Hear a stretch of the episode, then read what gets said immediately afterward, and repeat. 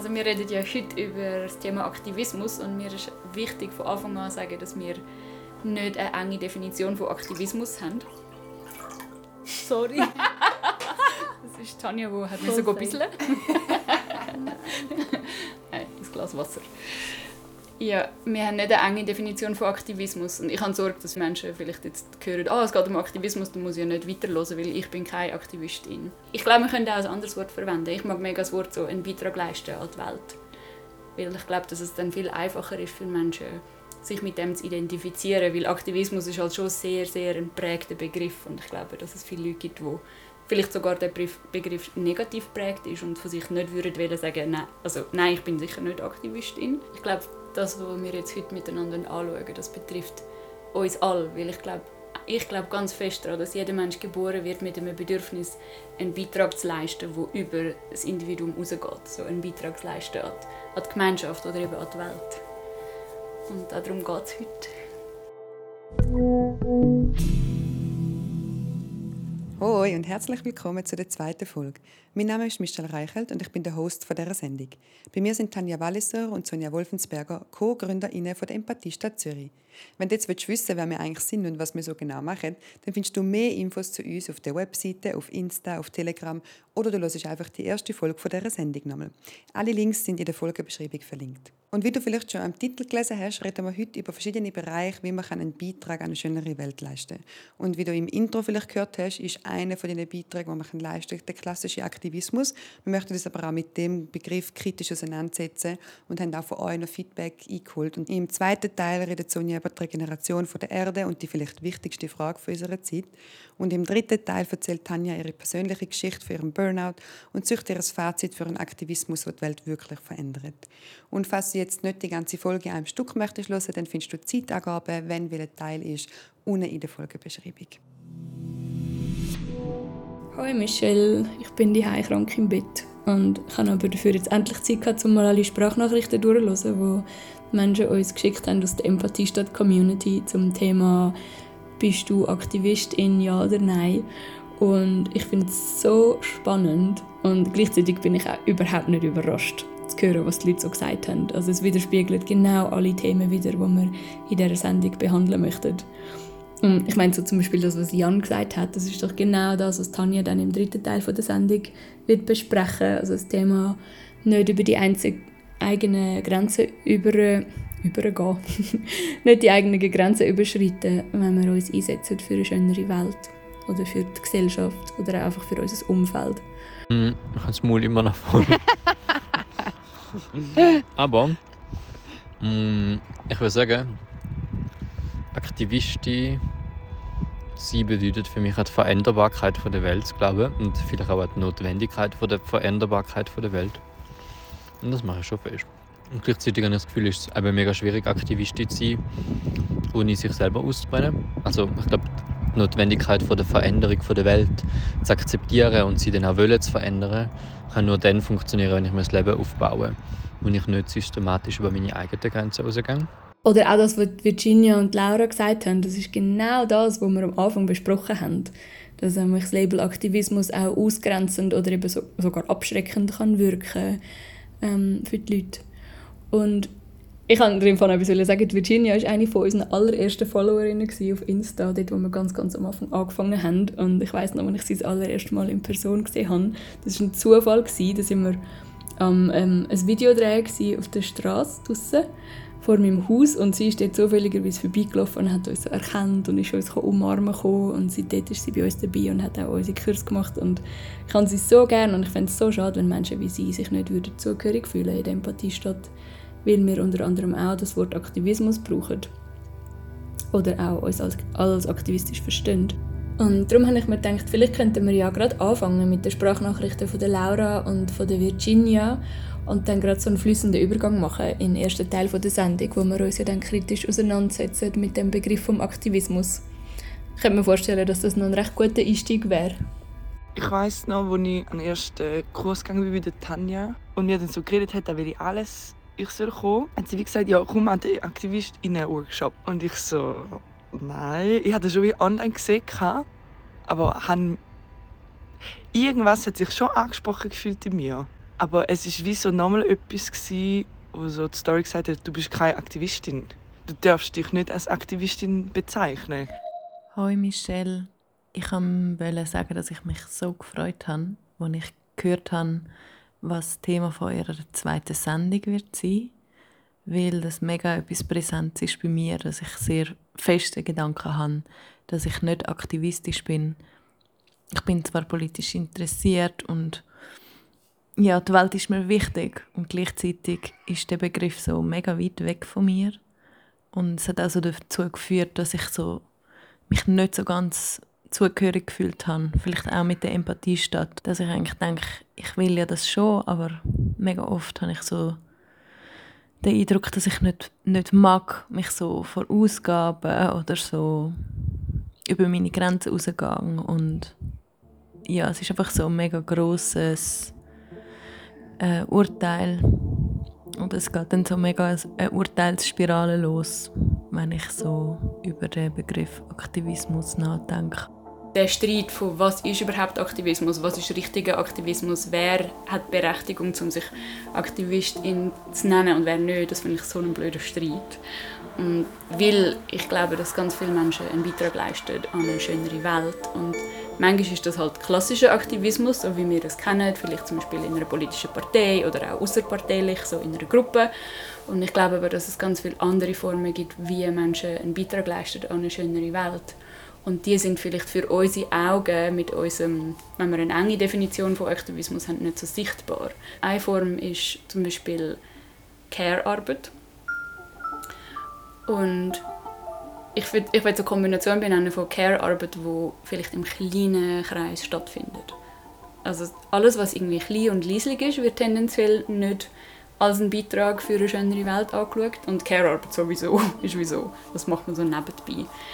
Und ähm, ja, mir ist ganz wichtig, dass so, ich weiß nicht, wenn jetzt jemand zulässt und keine ein Mensch, der vielleicht seine Eltern am Pflegen ist oder die Großeltern oder ein Mensch, der ein Kind pflegt, dass das für mich ganz klar auch ein Beitrag ist, ein wichtiger Beitrag an unsere Gesellschaft, an unsere Welt. Und dass, wenn wir später vom Thema Aktivismus reden, dass sich die Menschen nicht ausgrenzt fühlen, sondern sehr fest eingeschlossen. Ja. Oder auch Menschen, die vielleicht sogar mit ja, schlimme Traumata erlebt haben. Und vielleicht ist der Beitrag, den sie können leisten an unsere an, ja, die Regeneration von unserer Erde, ist, dass sie einfach ihre eigenen Traumata heilen. Für mich ist das auch das ist der Beitrag, der innerhalb von der Kapazität von dem Menschen ist. Und das ist genau gleichwertig wie ein Mensch, der keine Ahnung, eine Führungsposition in einer politischen Partei einnimmt. Und ich will das nicht das eine aufwerten und das andere abwerten. Ich glaube, es ist genau Teil der Problematik, wenn man grosse und laute Ausdrücke von Aktivismus eine Art theorisieren und kleine, leisliche Sachen halt wie nicht als Aktivismus bezeichnet. Und das ist für mich genau Teil von einer Welt, wo, wo man halt irgendwie, wo alles immer größer, schneller, lauter, besser sein muss und eben nicht die Aktivitäten von Menschen anerkennt, die vielleicht nicht zuvorderst in den Schlagzeilen in einer Zeitung stehen es kommt mir halt auch bei mir selber ein Beispiel in den Sinn. Es hat in der Ferien so einen Moment gehabt, wo ich ein kleines Mädchen draussen gehört habe brüllen und dann zu ihr gegangen bin und mich ihr gewidmet habe und ihr kurz bei etwas geholfen habe. Und es ist fünf Minuten gegangen und so ihre Großeltern sind mega froh gewesen, sie ist mega froh gewesen. und ich bin nachher zurückgegangen und ich musste brüllen, weil es mich so berührt hat und ich so das Gefühl hatte, das ist jetzt das bedeutungsvollste, was ich seit langem gemacht habe. Und so, dass wir uns wirklich auch so können, wieder so auf das berufen, so bedeutungsvolle Beiträge leisten, heisst nicht, ich muss möglichst viel machen und es muss möglichst bekannt werden und es muss möglichst groß sein. Ja, voll. Also alle Menschen, die zuhören, die sich vielleicht nicht als Aktivistin bezeichnen, ich glaube, das, was wir jetzt heute miteinander anschauen, das betrifft uns alle, weil ich glaube, ich glaube ganz fest daran, dass jeder Mensch geboren wird mit einem Bedürfnis, einen Beitrag zu leisten, der über das Individuum hinausgeht. So einen Beitrag zu leisten an die, an die Gemeinschaft oder eben an die Welt.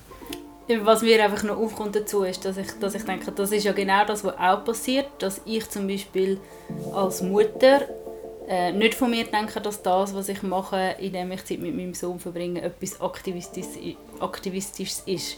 Weil mir ja auch die ganze Zeit erzählt wird, das ist eine individuelle Sache, das ist mein Privatleben. Und dass wir halt auch die Verschränkung nicht mehr machen. Dass wir so versuchen trennen zwischen ah, das ist strukturell und, und das ist privat. Oder das ist Politik und das ist aber privat. Und dass es, dass es eigentlich bei dieser Auflösung, die wir davon reden, oder von dieser Welle, dass das, auf dem, dass das gleichwertig ist, eigentlich auch das passiert, dass wir wie anfangen, eben nicht mehr das so zu trennen. Mhm. Und dass wenn ich als Mutter einen anderen Umgang mit meinem Sohn lebe, ähm, als, ich sage jetzt mal, propagiert wird, ist das automatisch auch ein Beitrag auf einer strukturellen Ebene. Natürlich macht es Sinn, auch zu sagen, okay, jetzt bewegen wir uns eher auf der strukturellen Ebene und jetzt vielleicht eher im Privaten. Und dass es halt die Idee, dass wieso, wir können einfach nur uns privat bewegen und dass es keinen Einfluss hat auf die Struktur oder umgekehrt, dass die Strukturen null Einfluss auf unser Privatleben haben, das ist einfach absurd. Also da gibt es halt mega viel, wo hin und her fließt und eine riesengroße Grauzone. Und das habe ich das Gefühl, ist das, was du also betonen möchtest, dass halt beide Ebenen immer irgendwo mitschwingen und wir je nachdem können einfach die eine oder die andere Linse verwenden. Damit das System so bleibt, wie es ist, ist es halt auch darauf angewiesen, dass ich mich als Mutter mit meinen, mit meinen Herausforderungen und mit meinen Schwierigkeiten, die ich habe, als Individuum verstehe. Mhm. Und wenn ich halt, sobald ich eine Linse habe, so, ah, das ist etwas Strukturelles, ah, ich könnte mich ja austauschen mit anderen, ah, wir könnten das ja vielleicht zusammen tun, wird es quasi halt automatisch zu Aktivismus. Ja, ich glaube, dass ein anderer Umgang mit unseren Kindern einen riesigen Beitrag kann leisten zu dieser schöneren Welt. Und ich merke einfach so, dass das Wort Aktivismus für mich einfach auch so aufgeladen ist mit ähm, Vorstellungen und Theorien und dass es zum Beispiel irgendwie so der eine Zeitpunkt gibt von einer Revolution und von dem Umsturz und ich das einfach nicht erstrebenswert finde, auf so ein Momentum hinschaffen und ab dann ist alles anders, bis dann ist es scheiße und ab dann ist alles gut, weil ich mir einfach so fest wünsche, dass wir die Visionen und Utopien von dieser schöneren Welt können in unseren Alltag einbauen und einflechten. Wie möchte ich denn leben? Wie möchte ich denn Umgang haben, was möchte ich für Beziehungen leben, was möchte ich konsumieren, was brauche ich, was sind meine Bedürfnisse und dort in, in einem ersten Schritt mal auf Community setzen, ist einfach so sinnvoll und so mega wichtig. Mega, mega schön. Ich glaube, das ist so fest das, was wir mit der Empathiestadt machen wollen. So ein, ein Prototyp gestalten von dieser schöneren Welt, so in unserer Gemeinschaft. Und das heißt nicht, dass wir uns abgrenzen und einfach unsere schöne Welt machen und nicht mehr, nicht mehr für etwas Größeres, Kollektives einstehen, aber es heisst halt, dass also ein Wirkungshebel von uns ist, schon, dass wir miteinander die Revolution in unserem Alltag versuchen zu leben, mit Ach und Krach. und wir haben die ganze Zeit unsere Grenzen und unsere Internalisierungen vom aktuellen System sind natürlich da, aber wir versuchen mega fest ein anderes Leben zu leben miteinander, zum Beispiel im Bereich Geld oder im Bereich Macht. So viele Sachen, die wir versuchen anders zu machen. Und ich glaube, dass das dass das ein wichtiger Teil ist von, von dem Beitrag, den wir als Empathiestadt leisten können. Und einfach, weil es gerade so mega fest anbietet, weil Sonja erwähnt hat, dass wir einen anderen Umgang mit Geld leben, möchte ich euch einen kleinen Sneak Peek geben auf die nächste Folge. Und zwar geht es in der nächsten Sendung ums Thema Schenkökonomie. Und falls du irgendwelche Neugier hast, wie wir dann anders mit Geld umgehen, dann kannst du deine Fragen mega gerne per Telegram oder Mail an mich schicken. Und meine Kontaktangaben findest du unten in der Folgebeschreibung. Also das sehen wir ja bei den Leuten, die, die bei uns in der Kurs sind zum Beispiel, dass sie, dass sie dranbleiben dass es ein Ort ist, der sie nährt und dass so viele Leute dann wie Motivation bekommen, selber in die Richtung zu gehen, weiterzumachen, weiterzulernen, selber so Räume zu schaffen, dass es wie so einen Funken gibt von «Ah, oh, wow, ich habe das hier erlebt und ich will mehr davon». Ich glaube, es sparkt halt so ein Ding von «Wow, das ist möglich, ich werde nicht mehr locker lassen, um mehr von dem zu erleben». Und das gibt so Energie und Schub. Voll. Ja, wir bieten so ein Modell, von wie wir können versuchen die Revolution im Alltag zu leben. Und ja, ich glaube, eine, eine grosse Art, wie Menschen lernen, ist eben am Modell und nicht an, nicht an Theorien. Also, wir können grosse Vorträge darüber halten, so ein bisschen, wie wir das jetzt hier machen, in dieser Sendung.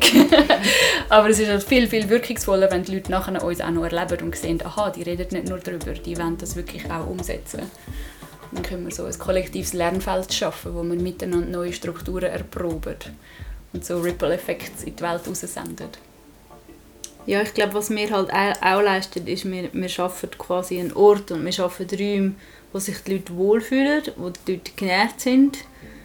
Und wenn halt mehr vom Aktivismus so ist, dass die Leute nicht ausbrennen oder resigniert rausgehen oder wegen Konflikt, wegen Schwelenden irgendwie aufhören, dann bleiben auch viel mehr Leute dabei oder finden auch erst den Zugang dazu eine von unseren Mentorinnen, Miki Kastan, sagt immer, dass wir in unseren Bewegungen, die die Welt schöner machen, dass wir dort eben nicht nur eine Klarheit darüber brauchen, was wir nicht mehr wollen, sondern eben ganz klar auch, was wir für eine Welt wollen. Und ganz viele Bewegungen hören eigentlich wie dort auf, wo sie benennen, was, wir, was sie zerstören wollen. Und ich sage nicht, dass das falsch ist. Ich glaube einfach, dass es eine Balance braucht zwischen benennen, was wir was wir wegmachen wollen, aber dann auch ganz klar eine Vision erstellen, was wir dann herstellen wollen. Weil sonst verlieren wir uns einfach im Kaputtmachen und am Schluss sind wir im Vakuum und haben noch nichts Neues, Schöneres. Und ich glaube schon auch, dass das dazu führt, dass Menschen so in die Empathiestadt strömen. Dass sie bei uns wieder merken, ah wow, ihr, ihr, sind, ihr steht wirklich für eine schönere Welt und ihr macht sie sogar noch im Alltag erlebbar. So, das zieht halt die Menschen an und dann wird die Bewegung stark und nährend. Und ja, hat irgendwann auch wirklich Wirkungskraft. Hoffe ich zumindest.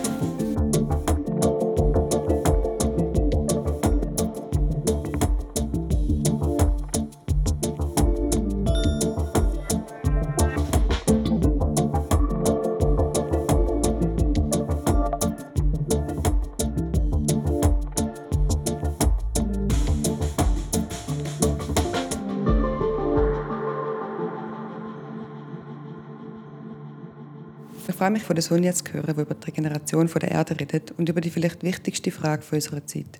Wir starten also jetzt mit dem zweiten Teil und der Frage, was hat Konfliktmediation mit der Regeneration der Erde zu tun? Und vorab möchte ich sagen, dass wenn wir von mir reden, wir immer von Menschen reden, die ähnlich sozialisiert sind wie wir.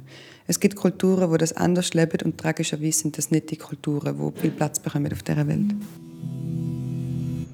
Ja, ich werde so anfangen mit dem Thema Konfliktlösung. Und dort gibt es ein Prinzip, das ich verfolge, nämlich das Prinzip, dass wir Konflikte dann lösen können, wenn Gruppenmitglieder anerkennen, dass sie alle Teil der gleichen Gemeinschaft sind, also dass sie eine Gemeinschaft sind. Und im Konflikt passiert es oft, dass Gruppen in eine gewisse Form von binärem Denken verfallen. Und also binär, das kommt aus dem Latinischen und das heißt ähm, zweifach oder aus zwei bestehend und das bedeutet in der Konfliktlösung, wenn ein binäres Denken aufkommt, dass Menschen sich einteilen in zwei Gruppen. Und meistens gibt es noch einen Zusatz, nämlich dass die eine Gruppe ein die bessere Gruppe ist, also die Gruppe, die Recht hat, und die andere Gruppe ist die Gruppe, die falsch liegt oder sogar wo die Böse sind oder die, die Schuld haben am Konflikt. Und was auch noch speziell ist, gerade in der, in der Konfliktlösung oder einfach in der Konfliktbearbeitung, ist, dass meistens keine Einigkeit darüber herrscht, wie jetzt die korrekte Einteilung ist. Also alle sind am Versuchen einteilen in zwei Gruppen, die, die, die, die Recht haben und die, die schuld sind. Und es wird dann darüber gestritten, welches die korrekte Einteilung wäre. Und Gruppen, die diese Art von binärem Denken machen, ähm, ja, das sind Gruppen, die einen vergifteten Gruppenzusammenhalt haben. Und es ist dann nicht mehr möglich, dass man Konfliktgespräche auf Augenhöhe führen miteinander, weil die, die in die zweite Gruppe eingeteilt werden, die werden normalerweise auch abgewertet. Also wir begegnen denen, die schuldig sind, nicht auf Augenhöhe. Und Gruppen, die aus dem Denken ausbrechen, das sind auch die Gruppen, die es schaffen, ihre Konflikte zu lösen. Also wenn ich mit Gruppen zusammenarbeite, dann gehe ich per se nicht zuerst auf die Lösungsansätze hin, weil meistens sind die Lösungen eh schon im Raum. Sie werden einfach nicht umgesetzt, weil die Gruppe sich noch einteilt in verfeindete Lager. Ähm, sondern das, was ich mache mit Gruppen, ist, ich arbeite zuerst auf der Ebene des Zusammenhalts. Also ich versuche zuerst eine Gruppenkultur zu erstellen, wo wir uns nicht mehr einteilen in zwei Lager, sondern wo wir anerkennen, dass kein Mensch perfekt ist und dass es auch für eine wirklich nachhaltige Lösung wichtig ist, dass jeder Mensch in dieser Gruppe einen Beitrag an die Lösung leitet, leistet. Und ähm, ja, wenn wir so zusammenarbeiten, dann ist es möglich, Konflikte zu lösen. In meiner Erfahrung zumindest. Ich möchte überhaupt nicht so verstanden werden, als ob ich jetzt so die letzte Wahrheit erzähle, sondern es ist mir wichtig, dass ich meinen, meinen heutigen Stand von meinem Wissen erzähle und ich bin sehr offen für Gespräche und werde auch jederzeit meine Meinung wieder ändern. Momentan tendiere ich dazu zu glauben, dass wir auf planetarer Ebene genau das Gleiche machen, wie was ich in unseren Gruppenkonflikten erlebe. Nämlich eben, dass die, die Abwertung passiert von der einen Seite. Und das eine Beispiel, wo ich glaube, das klassische Beispiel ist, ist, wir teilen, eben, wir teilen die Natur ein in Mensch und Natur und wir werten die Natur ab. Und ich bin große Skeptikerin gegenüber allen Ökolösungen, die irgendwie auf der Form von der binären Einteilung von Mensch und Natur basieren. Und zwar besonders dann, wenn die Natur, also eben die nicht menschliche Welt, als Maschine objektifiziert wird. Also solange wir denken, dass der Planet irgendwie so wie so ein zu warm gewordenes Gerät ist, ähm, wo wir irgendwie durch so Hightech-Engineering flicken dann mache ich mir einfach Sorgen, dass wir an den lebensnotwendigen Bedürfnissen des Ökosystems vorbeizielen. Und ich glaube, das ist auch intuitiv verständlich, weil Maschinen haben ja kein Bedürfnis. Also Maschinen sind von Menschen entwickelt worden, um menschliche Bedürfnisse zu erfüllen. Aber die Maschine selber hat kein Bedürfnis. Sie sind einfach da für unsere Bedürfnisse. Und ja, ich wünsche mir dort einen, einen ganz anderen Umgang und ein anderes Bild für alles, was nicht menschlich ist. Und so Fragen wie, was braucht der Wald oder was braucht das Meer oder was brauchen Insekten oder sogar was braucht der Wind. Das sind Fragen, die ich mir wünsche, dass wir sie wieder stellen, wenn wir uns die Frage stellen, wie könnte das Leben auf dem Planet aussehen. Also ein, ein sinnvolles und ja ein Leben, in dem ich leben möchte. Und paradoxerweise glaube ich, dass wenn wir diese Fragen ernsthaft würden stellen, dass es dann auch uns Menschen würde besser gehen. Ja. Und ich weiß, es ist eine extreme Position und es kostet mich auch Mut, das zu vertreten, weil ich oft dazu, dafür so verniedlicht wird oder zum Teil sogar angefeindet, aber ich möchte mich auch nicht zensieren, weil ich darin so eine große Hoffnung sehe von unserer Zeit. Also momentan glaube ich, dass wir ja, der Ökosystemkonflikt, nenne ich jetzt das, dass wir den nicht lösen können ohne ein globales Ökosystemverständnis, worin die ganze Welt, also nicht nur die menschliche Welt, sondern alle Wesen der Welt als ebenbürtig gelten. Wo jede Ameise, jeder Wald, jeder Bach gleichwertige Rechte hat wie der Mensch.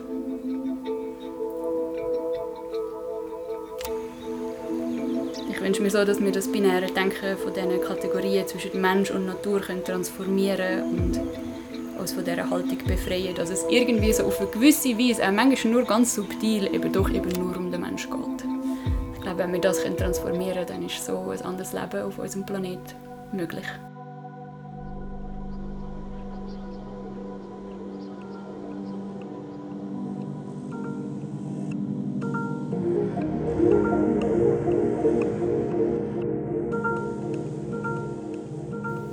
Sagst, dass wir den Ökosystemkonflikt nicht lösen können ohne ein globales Ökosystemverständnis, in dem alle Wesen als ebenbürtig gelten. Heißt das, dass wir jetzt nur noch umsitzen sollten und uns mit unserem Denken beschäftigen? Ja, ich, ich will so fest nicht missverstanden werden und der Einwand kommt oft und ich verstehe den Einwand auch und ich finde es wirklich nicht, nicht lebensdienlich, wenn wir uns jetzt nur noch mit unserem Denken beschäftigen und uns zurückziehen so in unsere nur noch innere Welt. Und das, was ich meine, ist, dass ich ganz fest will, während wir am System arbeiten, auch unser inneres System, unsere Gedanken und unsere Kategorien verändern. Also es ist für mich nicht eine Entweder-oder-Frage, sondern das Schaffen an unserem Denken befruchtet unser Schaffen am System und umgekehrt. Also nicht nur umsitzen und denken, aber auch. Und was ich mich dann so frage, ist, wenn die Bedürfnisse der nichtmenschlichen Wesen so nicht gehört werden, ist dann nicht einfach der Mensch das Problem?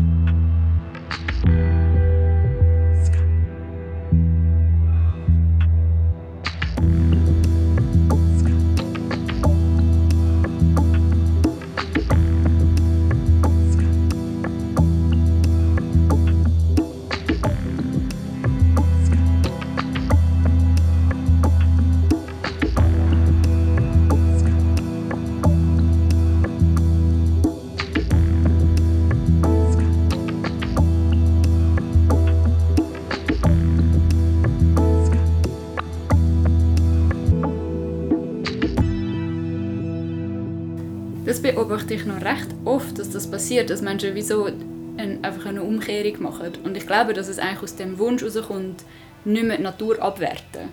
Und anstatt, dass sie dann in eine, ja, in eine Einteilung oder eben in eine Non-Einteilung hineingehen, wo wir uns alle auf Augenhöhe begegnen, sowohl die nicht-menschlichen Teile der Welt als auch die menschlichen Teile der Welt, machen sie einfach die Umkehrung und sie werten den Menschen ab.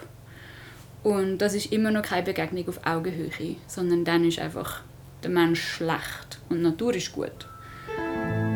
Und was vielleicht noch wichtiger ist, ist, ich glaube, wenn wir das machen, dann verpassen wir einfach das regenerative Potenzial der Menschheit. So, ich weiß, es ist mega schwierig, sich das vorzustellen. und ich finde es selber manchmal mega schwierig, wenn ich so in die Welt schaue und sehe, zu was wir Menschen fähig sind, dann denke ich auch, ja, ich glaube, Menschen sind das Problem. Und trotzdem möchte ich das Denken transformieren und wieder zurückkommen an den Ort, wo ich weiß, auch wir Menschen haben eine Funktion zu erfüllen im Ökosystem. Und ich glaube, das ist die vielleicht tiefste Frage, die wir uns in der heutigen Zeit stellen können, nämlich was ist die Funktion von uns Menschen für das Ökosystem? Also, was ist unser Beitrag? Oder in anderen Worten, wie können wir wieder zu WohltäterInnen werden von der Erde? Die vielleicht wichtigste Frage unserer Zeit. Was ist die Funktion von uns Menschen im Ökosystem Erde? Oder wie können wir zu Wohltäterinnen werden? Eine Frage, die sich mir dann dort stellt, ist, wie können wir denn einen Beitrag für eine schönere Welt leisten und uns selber auch Sorge tragen in dem Innen? Ich bin Aktivistin mit schlechtem Gewissen. Ich mache eigentlich sehr viel. Mehr als die meisten, würde ich sagen. Aber ich habe trotzdem immer das Gefühl, ich mache nicht genug. Und denke mir dann, mein Gott, die und die Person macht ähnlich viel oder mehr wie ich. Dabei habe ich den ganzen Tag Zeit, weil ich von einer IV lebe. Wie schaffen die das? Und warum schaffe ich nicht mehr?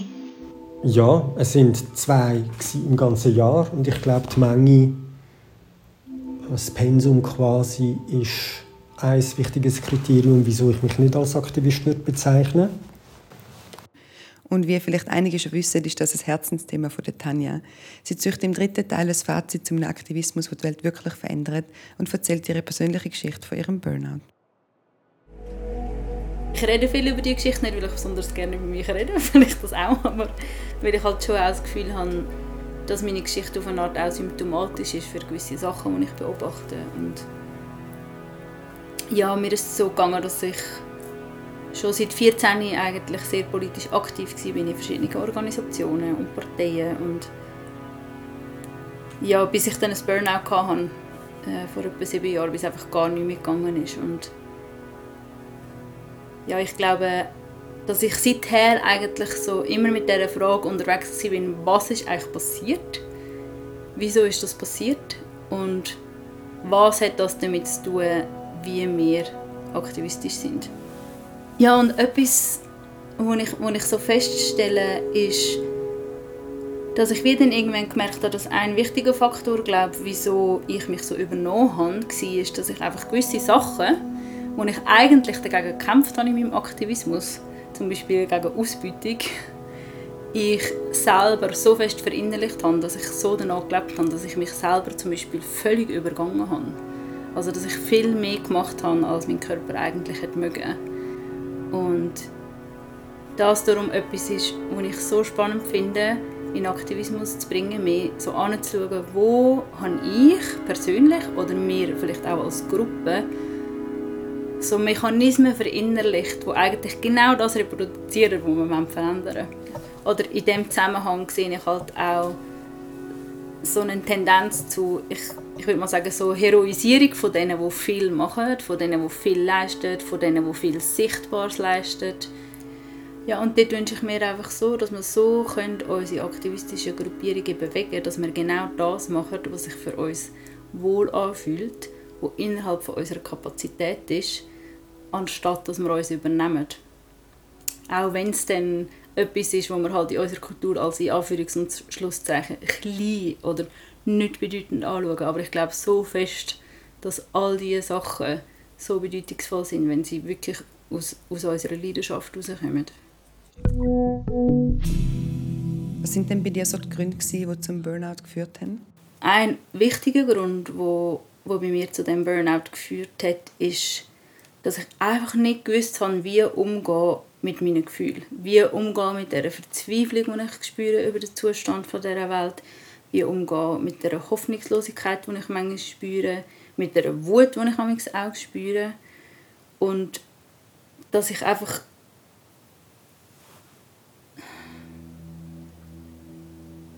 ich habe halt, ich habe nie nicht gelernt, wie mit unangenehmen Gefühlen umgehen. Und ich glaube, das habe nicht nur ich nicht gelernt, sondern das lernen sehr viele von uns nicht. Und was bei mir hat es dazu geführt, dass ich wie alles kanalisiert habe, in einfach noch mehr machen und noch mehr machen und noch mehr machen, anstatt mich irgendwie mal ansetzen und, und, und die Gefühle anzuschauen. Oder es hat auch so Phasen gegeben, wo ich dann wie gelähmt war und gar nichts mehr machen konnte. Und ich glaube, da ist es auch so ja, gibt es halt ganz unterschiedliche Reaktionen, wie wir mit dem umgehen. Und das sehen wir ja auch, finde ich, auf gesamtgesellschaftlicher Ebene. Es gibt Menschen, die sind völlig überwältigt von, von dem, was alles passiert. Und ich habe absolutes Verständnis für das. Und es gibt andere Menschen, die sich ausbrennen und beides dient uns nicht. Und dort äh, wünsche ich mir so fest, dass wir gerade wenn wir aktivistisch unterwegs sind, auch einen anderen Umgang mit diesen Gefühlen lernen, weil sie sind so wertvoll. Die Wut und die Verzweiflung, sie sind so wertvoll. Sie können uns nämlich zeigen, was ist mir wichtig, was wünsche ich mir eigentlich für eine Welt. Was hat dir denn geholfen in dieser Zeit, wo du dein Burnout hast? Dass es mehr in den, an den Orten, wo ich mich bewege, so eine Kultur von Verletzlichkeit und Authentizität gibt weil ich halt häufig so an dem Punkt war, wo ich selber schon gemerkt habe, so, ich bin überfordert oder ich weiß Sachen nicht. So viele Sachen, die ich zurückgehalten habe in Gruppen. Oder Zweifel an einer Kampagne oder Angst, um zum Beispiel Unterschriften zu sammeln. Alles so Sachen, die ich nicht gewusst habe, wie, wie reinbringen. Ähm, wo ich mir einfach so fest wünsche, dass wir, dass wir mehr zu einer Kultur leben können, wo wir all die Sachen können sagen können, wo wir einander können heben in unseren Limitationen und wirklich schauen, dass wir in unserer Kapazität sein können. Wenn ich dich richtig verstanden habe, dann wünschst du dir einen anderen Umgang mit diesen Gefühlen, ganz besonders mit den Gefühlen, die man momentan als unangenehm oder negativ anschaut. Und ich frage mich so, was hat das Ganze eigentlich mit Empathie zu tun? Was ich brauche, um meine Gefühle zulassen und wirklich mit denen sein, ist ein, ein Gegenüber oder ein Kreis von Menschen, wo, wo auch mit dem kann sein kann. Und das ist halt etwas, wo wir auch nicht lernen, dass wir so schnell verfallen in ins Ratschläge oder ins Beipflichten oder ins Vergleichen oder abschwächen wollen, weil man halt aus schönen Intentionen, dass man will, dass es dem Menschen nicht schlecht geht. Und so ein das Tragische daran ist, dass ich dann halt wie nicht so zum Geschenk hinter dem Gefühl komme. Was wäre denn für dich so ein erster Schritt, den man machen kann, wenn wir so überwältigt oder überfordert sind? Dass wir uns halt einen Moment nehmen, wo wir innehalten, wo wir anhören, bei uns selber und bei unseren Mitstreiterinnen. Und ich glaube, jeder Akt vom Innehalten ist revolutionär, weil unser Autopilot, in dem wir ja oft funktionieren, wenn wir, wenn wir uns nicht reflektieren, das ist, der ist immer auch das Produkt von unserer Sozialisierung in dem System, wo wir drin leben. Und wenn wir Pause drücken können, dann drücken wir auch Pause bei dem Autopilot und können schauen, was kann ich jetzt gerade in die Welt bringen, wo nicht das reproduziert, was schon so ist. So geht es uns, nachdem wir all die Sachen gesagt haben. Jetzt sind wir total K.O. ja. Ich muss einfach sagen, wie es uns jetzt geht. Mhm. Ja, ich habe es irgendwie mega lustvoll gefunden. So eintauchen, so zuerst.